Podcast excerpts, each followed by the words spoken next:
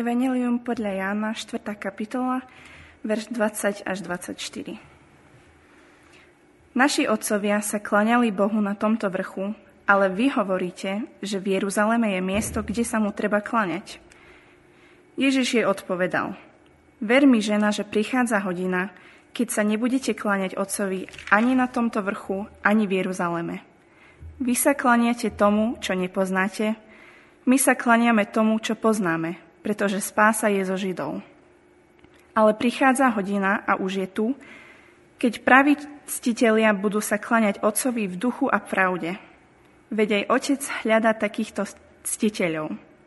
Boh je duch a tí, čo sa mu kláňajú, musia sa kláňať v duchu a v pravde. Takže toto je novoročné pozvanie k uctievaniu Boha v duchu a v pravde, alebo pravým spôsobom. Pre nás v našom zbore, ja len pripomeniem, že tohto roku som vytiahol tento verš, alebo tieto verše, lebo oni spolu súvisia,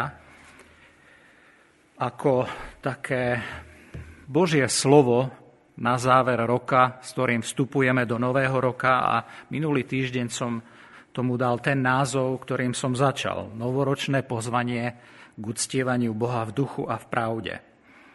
Dnes by sme pokračovali v výklade tohto slova a v zamyslení sa nad ním a zároveň dovolili by sme Pánovi, aby oslovil našu myseľ, lebo cez našu myseľ Pán Boh preniká pravdou do nášho srdca, do nášho ducha, čo je nesmierne dôležité, ako to uvidíme, aj budeme o tom hovoriť.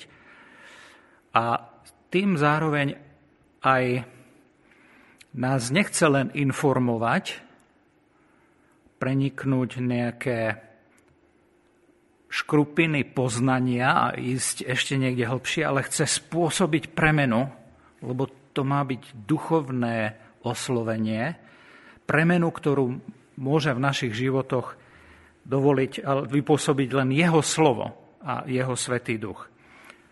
Premenu, ktorú nedokáže vypôsobiť žiadna, žiadna hudba, žiadna kulisa, žiadne farebné svetlá, žiadny spevokol, žiadna vymakaná hudobná skupina, žiadne emotívne alebo citové podmazy, len duch a jeho slovo.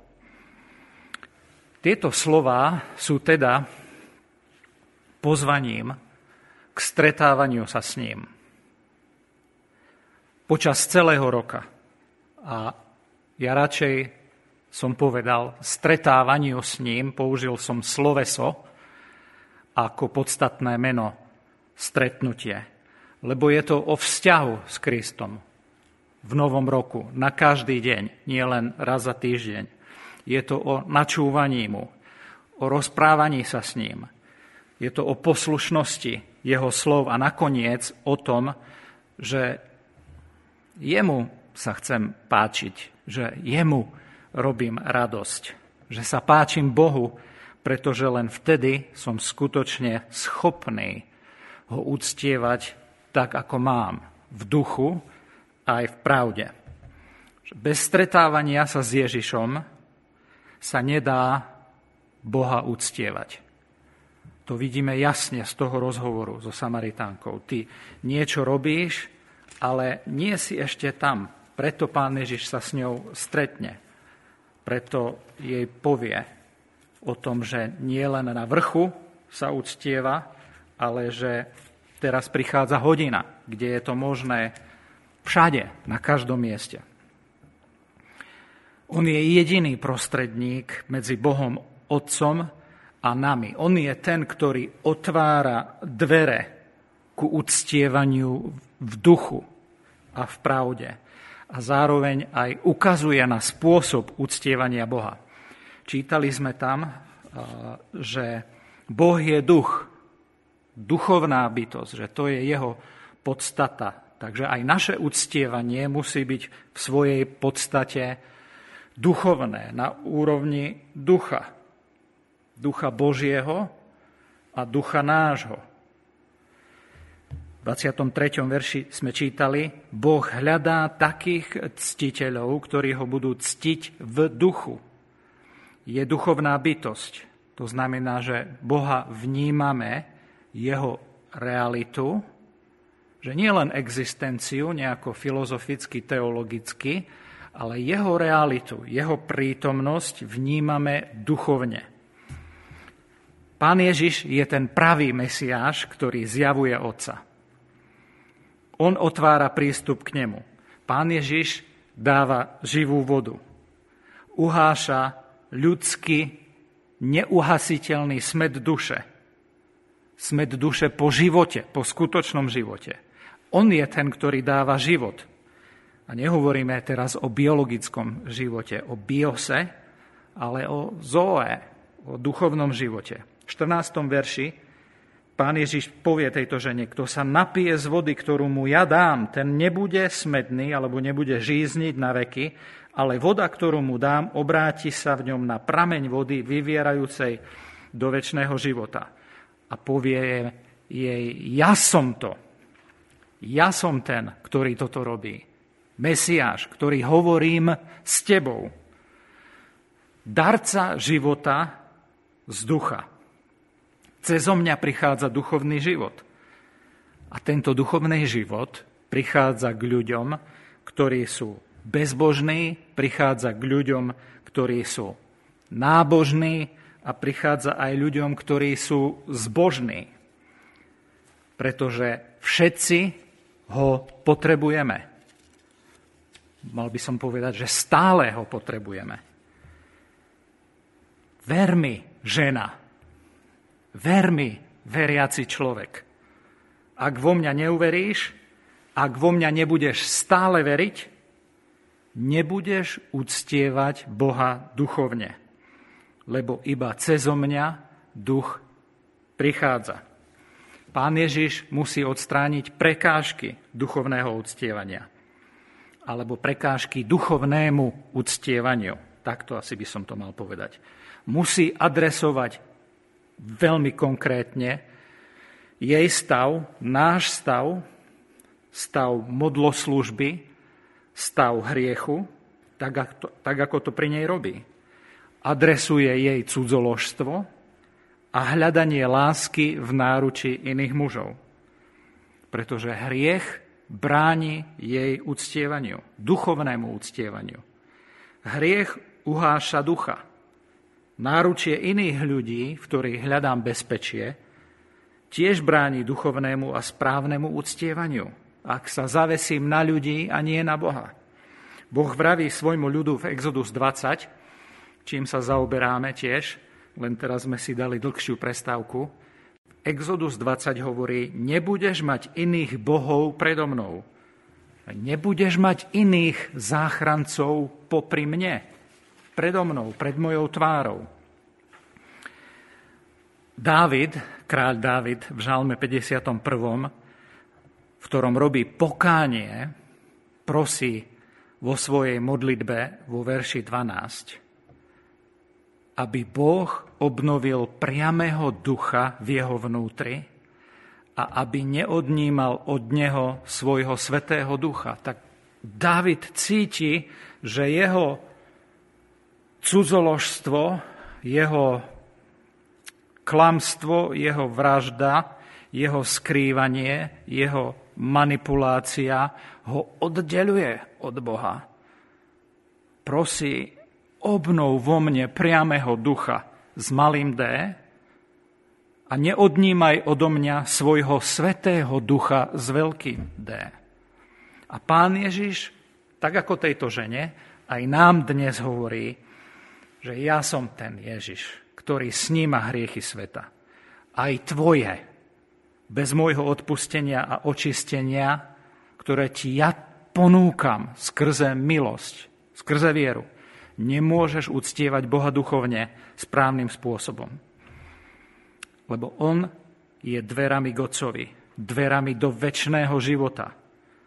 Skrze jeho život, skrze jeho smrť, jeho vzkriesenie, prichádza život do nášho života, ak mu veríme. Ak robíme pokánie z našich hriechov, z nášho nastavenia, z nášho myslenia, aj z toho, čo sme mali urobiť a sme neurobili. Viera a moto, prepáčte, viera a pokánie je motto služby Pána Ježiša Krista. Viera a pokánie. Jeho služby Samaritánom, jeho služby Židom a jeho služby pohanom. Verte v Evangelium a kajajte sa.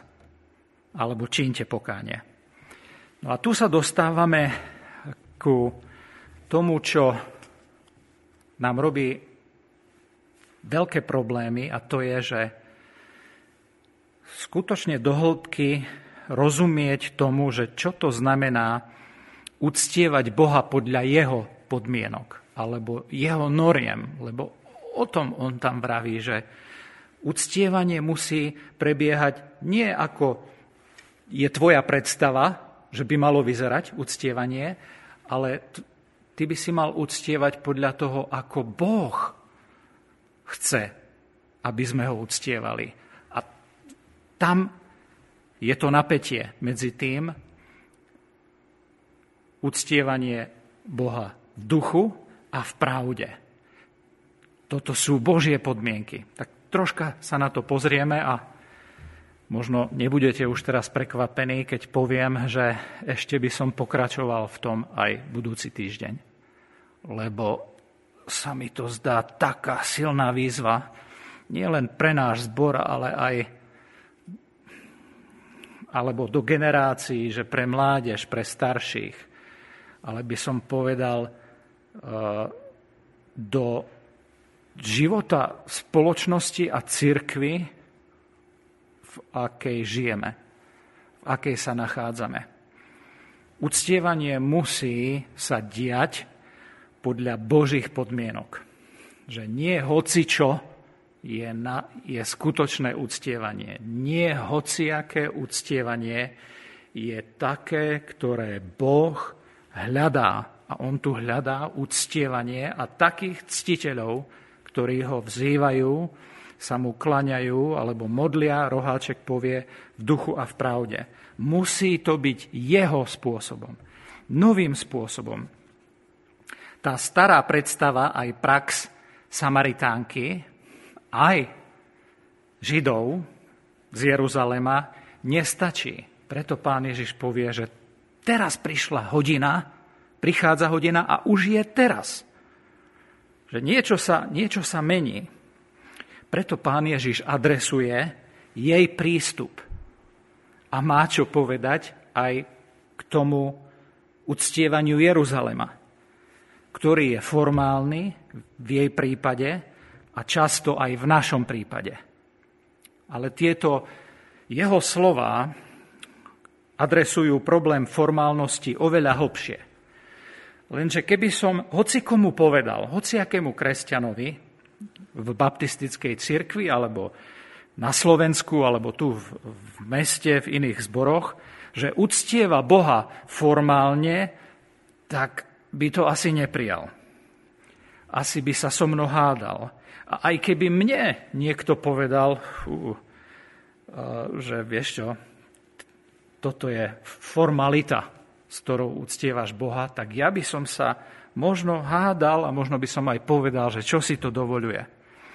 Veď ja sa snažím byť úprimný pred Pánom. Snažím sa to robiť horlivé. Snažím sa aj k tomu pridať svoje srdce, zápal. Ako môže byť horlivosť a také vrúcne srdiečko formálne? Alebo mohlo by byť, že aj vrúcne srdiečko ide len tak formálne duchovným životom.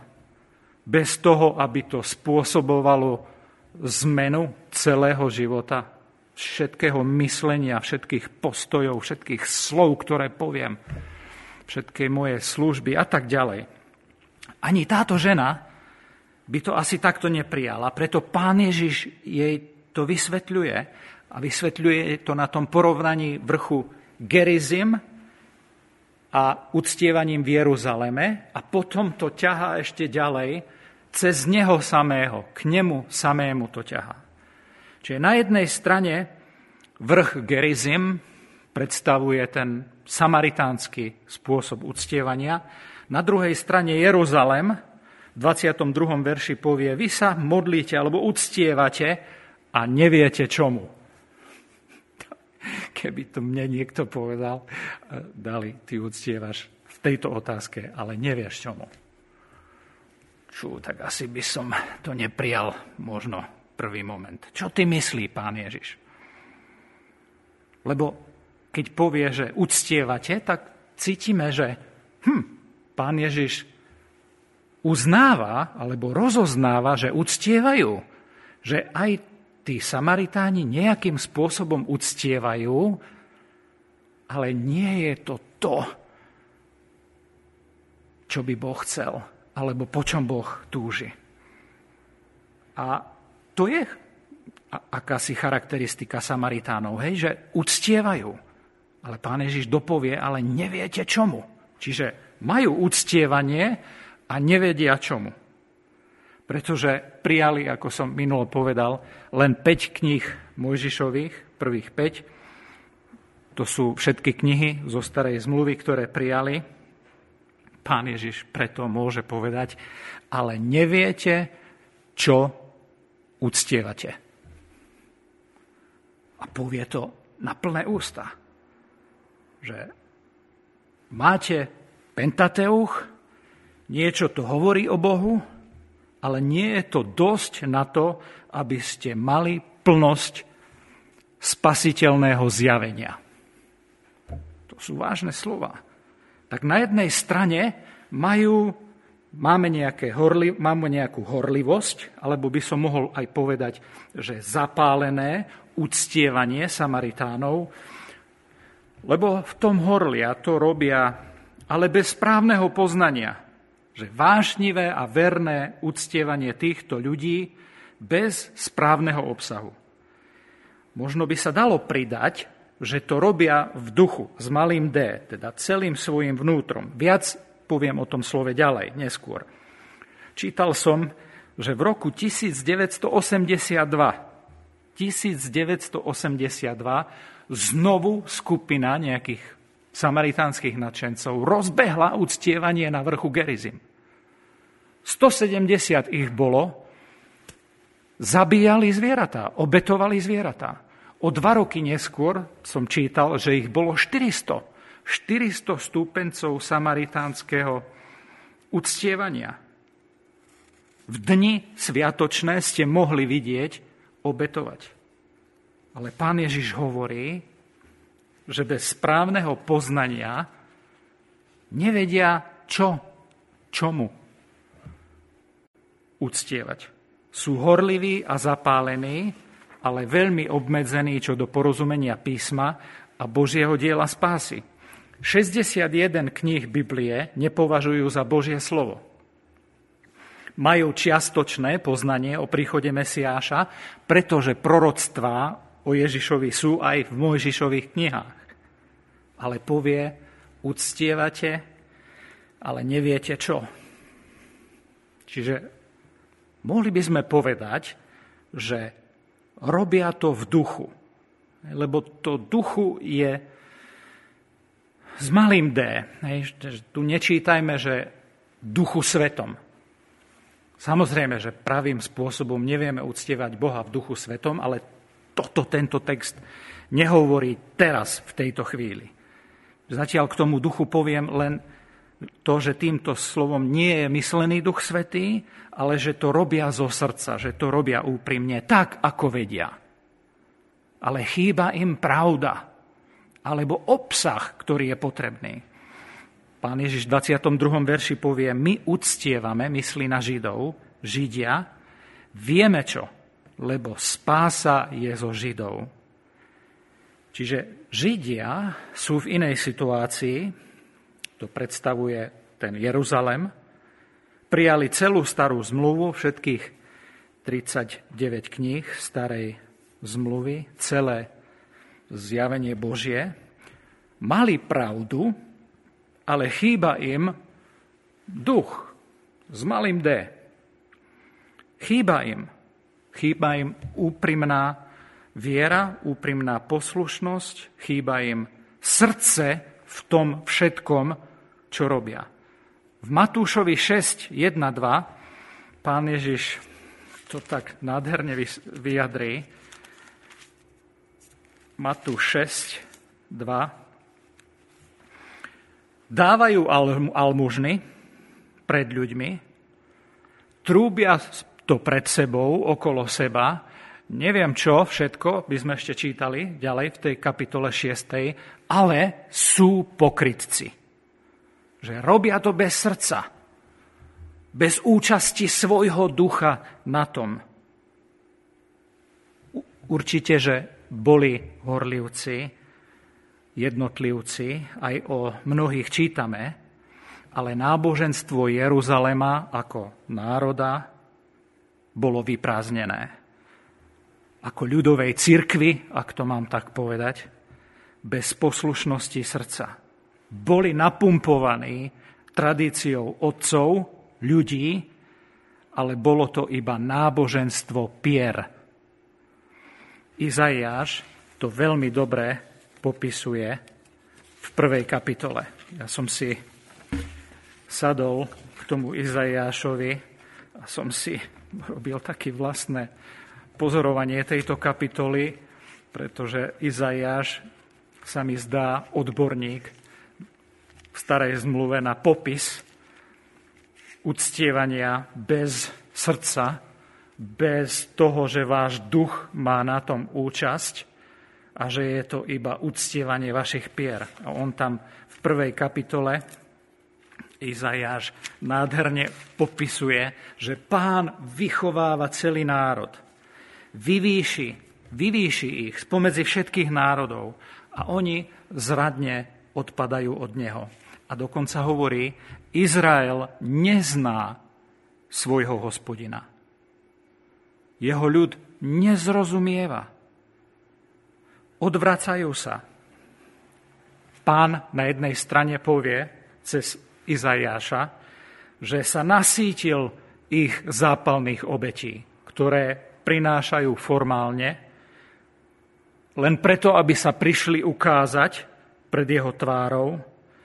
On hovorí, netúžim potom, netúžim po takomto uctievaní bez vášho ducha, bez vášho srdca, bez účasti, vašej účasti na uctievaní celou bytosťou. Hovorí, že šliapu jeho nádvoria. Iba šliapu. Proste prídu tam iba povediac to naši, našou terminológiou, aby si sadli, aby odrali, takto to poviem. Prišli tam iba na to, aby drali lavice v kostole. Poznáme tú frázu. Hovorí ústami Izaiáša, nedonášajte mi obete, nemám v nich záľubu. Oni donášajú obilné dary a Izaiáš to hodnotí ako bezcenné. Prázdne. Robíte to v sobotu, robíte to v nov mesiac, slávite tu svolané zhromaždenia, sviatočný dal v neprávosti, lebo nie ste tam. Je tam iba váš úkon, ale nie je tam vaše srdce. Ro- robia sa bohoslužby, že bohoslužba beží, obetovanie beží, Pán Boh im Izaiášom hovorí, že nemá v tom záľuby bez ich ducha a srdca. Oni to ďalej robia.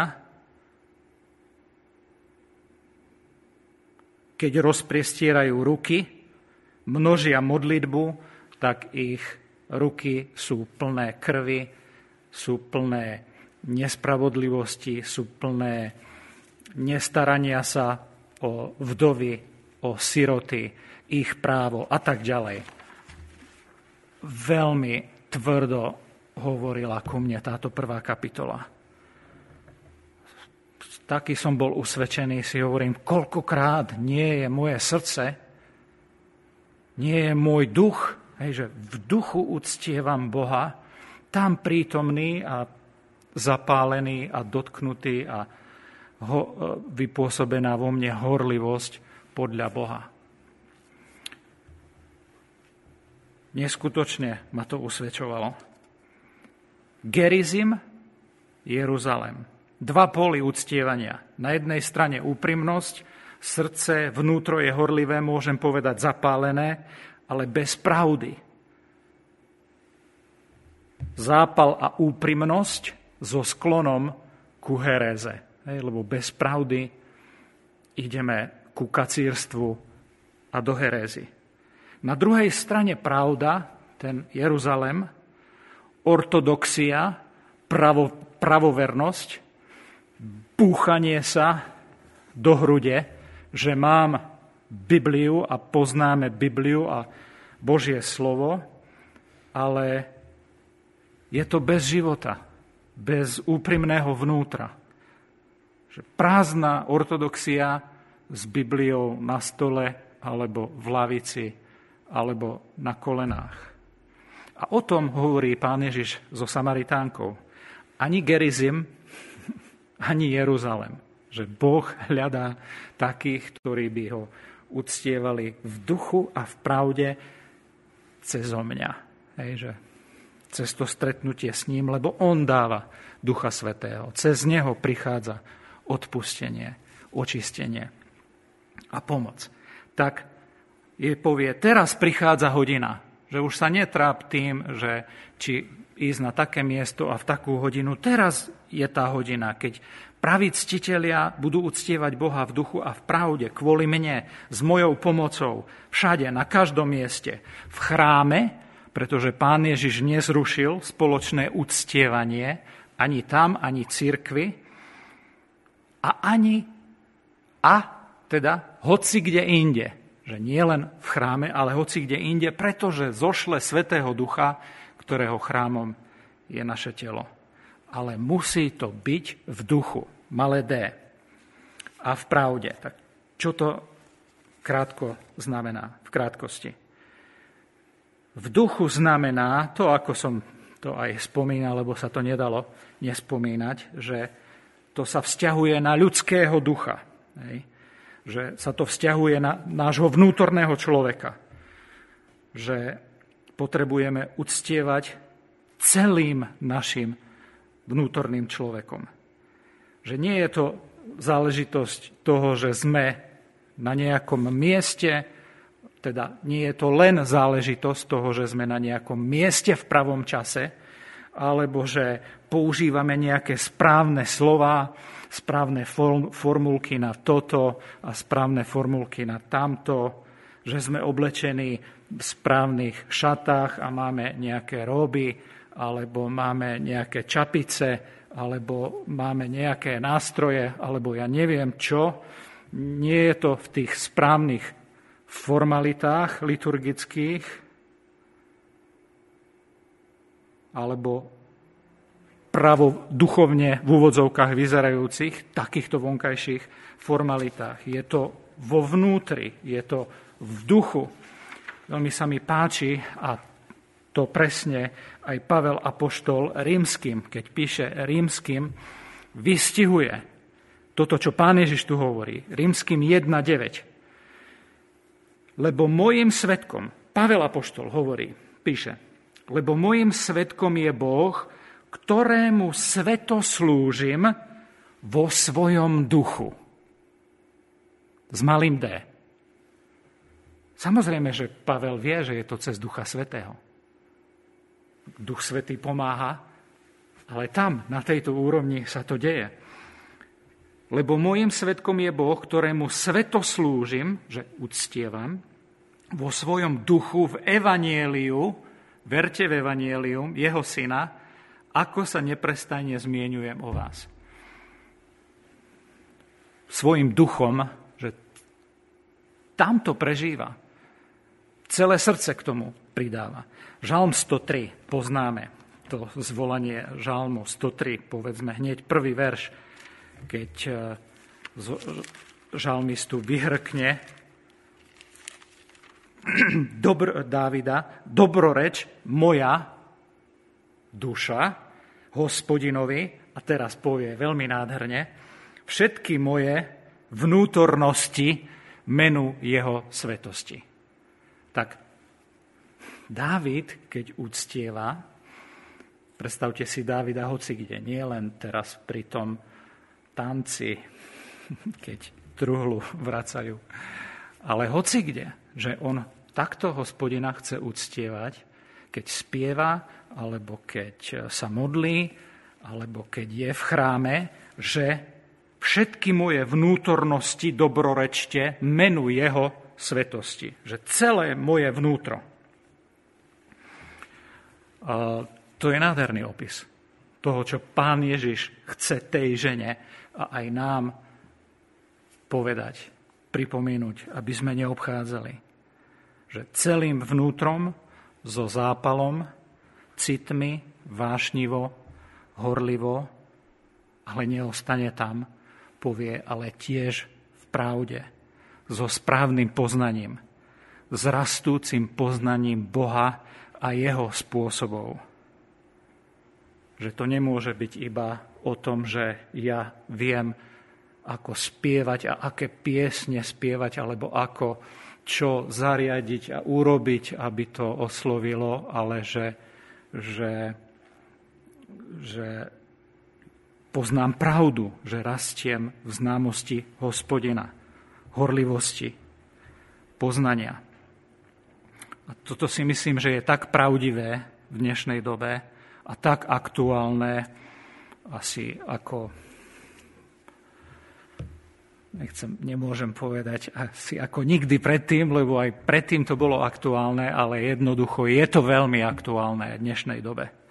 Že na jednej strane vášeň, horlivosť, vybičované emócie, mnohokrát neusmerňované prejavy vrúcnosti, na druhej strane chlad, rezervovanosť, pravovernosti, pravovernosti pravdy, bez horlivosti, bez celého srdca a citov.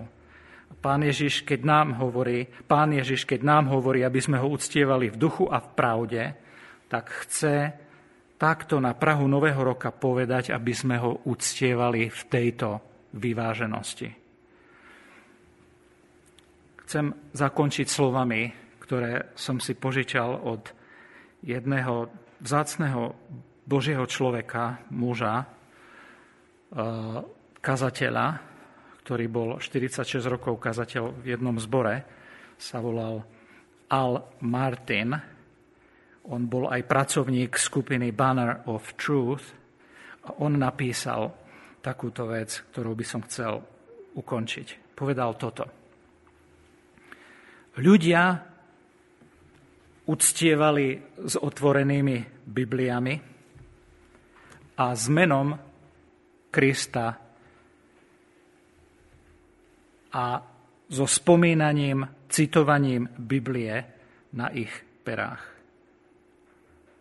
Zatiaľ, čo okolo nich celé spoločenstvá boli držané v zajatí chladu, rezervovanosti, bez života a bez moci.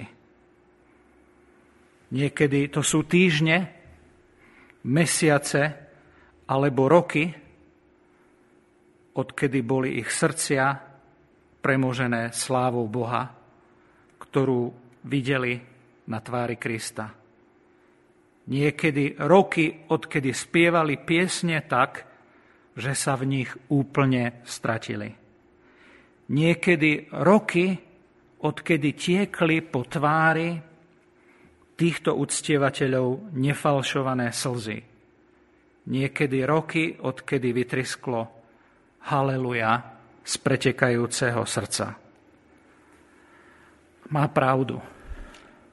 Preto nás Pán Ježiš volá k uctievaniu celým našim vnútrom. Dušou, duchom, ktorý je premožený Božou slávou, Božou svetosťou, Božou láskou a Božou milosťou. Pán Ježiš nás pozýva k uctievaniu, ktoré niečo s nami robí. ktoré robí niečo s našim vnútrom, našim duchom, ktoré vedie k horlivosti, radosti, vášni, zápalu za Božie veci. A o tom, že to potrebujeme robiť v pravde, s pravým poznaním si povieme budúci týždeň. Amen. Pane Ježišu, ja ti ďakujem za to, že oslovuješ nášho ducha. A to chceš urobiť, aby sme ťa v duchu uctievali. Aby sme celé naše srdce pridali k tvojim slovám. Pane, prosím ťa, urob ten zázrak, že nám odkryješ naše srdce a nás usvedčíš z našej rezervovanosti alebo z nášho pokrytectva, alebo nášho chladu, alebo našej neposlušnosti a hriechu, lebo chceme, Pane, aby sme ťa uctievali správnym spôsobom, aby sme ťa uctievali v duchu.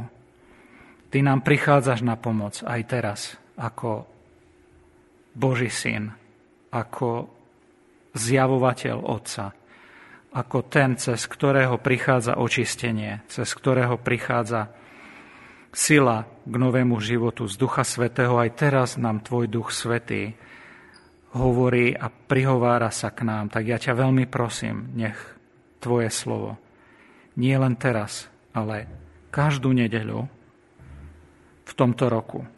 A nie len každú nedeľu, ale za každým, keď budeme čítať tvoje slovo, s pokorným srdcom, aby to niečo s nami robilo.